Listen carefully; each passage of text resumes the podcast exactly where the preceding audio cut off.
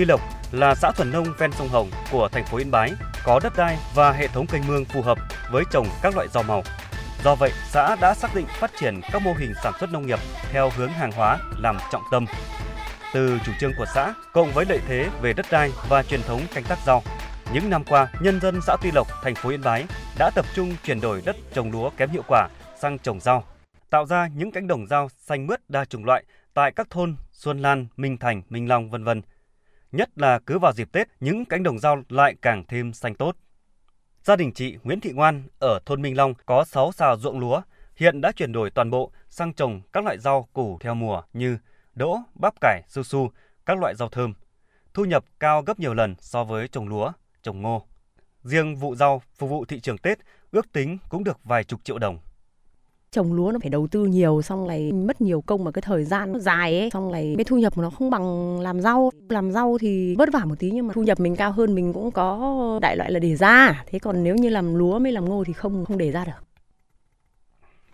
Tuy Lộc có gần 100 hecta đất chuyên trồng rau để sản phẩm rau đáp ứng yêu cầu ngày càng cao về chất lượng của thị trường.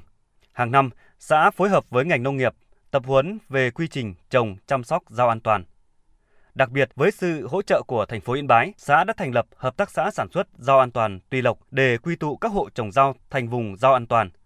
Đồng thời, điều tiết phân phối các loại rau trồng theo mùa vụ cho hợp lý. Các sản phẩm rau cũng được dán tem truy xuất nguồn gốc để người tiêu dùng dễ dàng tìm kiếm thông tin khi cần. Hiện thu nhập bình quân trên một hecta trồng rau đã đạt 200 triệu đồng. Có những diện tích như ở thôn Minh Thành đạt 500 triệu đồng một hecta một năm. Ông Nguyễn Mạnh Huân, Giám đốc Hợp tác xã Sản xuất Rau An toàn Tuy Lộc, thành phố Yên Bái chia sẻ. Ngày xưa thì nói đến Tuy Lộc thì cái vùng rau chung thôi, không có gì nổi trội. Nhưng từ ngày làm cái rau an toàn này thì mọi người cũng biết đến rất là nhiều. Giá cả thôi thì lúc nọ bù lúc kia thì cuộc sống của bà con theo tôi cảm thấy vẫn có chiều hướng đi lên và vẫn phát triển rất là khá. Bây giờ cuộc sống thì nhà nào cũng đầy đủ các tiện nghi rồi. Nói chung là năm nọ tiến tới khá hơn năm kia là cảm thấy là vui mừng cho bà con rồi. Mình cảm thấy hạnh phúc. Bên cạnh chủ lực là trồng rau, nhiều hộ gia đình ở Tuy Lộc còn chăn nuôi gà, lợn, trồng hoa, buôn bán nhỏ. Nhờ vậy, đời sống ngày càng khấm khá, người dân có thêm nguồn lực, đồng hành cùng với chính quyền để thực hiện các tiêu chí nông thôn mới nâng cao kiểu mẫu như phát triển hạ tầng, mở rộng, mở thêm các tuyến đường liên thôn, đường nội đồng, vân vân. Đến nay, 100% giao thông liên thôn, nội đồng và hệ thống kênh mương của xã đã được cứng hóa. 6 trên 6 thôn có hội trường và sân nhà văn hóa kiên cố với đầy đủ các trang thiết bị đáp ứng cho các hoạt động của thôn. Bà Phạm Thị Nhâm ở thôn Minh Thành cho biết. Từ khi mà xã đạt nông thôn mới đầu tiên của tỉnh đấy thì tôi thấy rằng là điện đường trường trạm tất cả đều thay đổi. Đời sống nhân dân đi lên, bà con nhân dân thì rất là phấn khởi, đoàn kết, đồng tình phát triển kinh tế. Thực sự thay đổi trong nhân dân rất là nhiều nhà cửa thay đổi rồi là tư tưởng nhân dân thay đổi, cuộc sống nhân dân thay đổi. Nhìn chung là tất cả là những đổi mới đều là tích cực.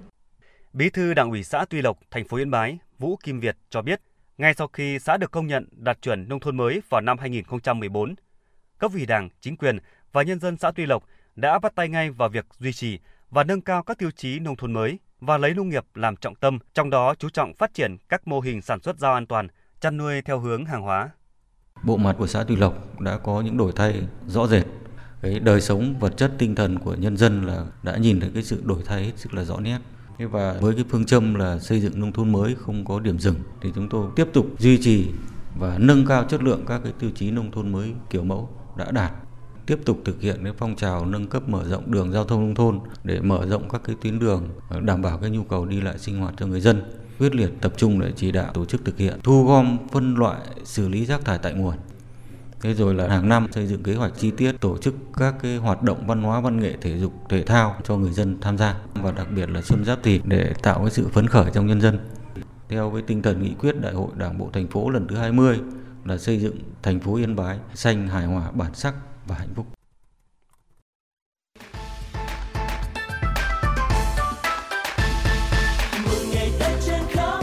Đón Xuân Giáp Thìn năm nay, nhà nhà thêm phấn khởi bởi khi thu nhập của xã Tuy Lộc bình quân đang tiến gần chạm mốc 60 triệu đồng một người một năm.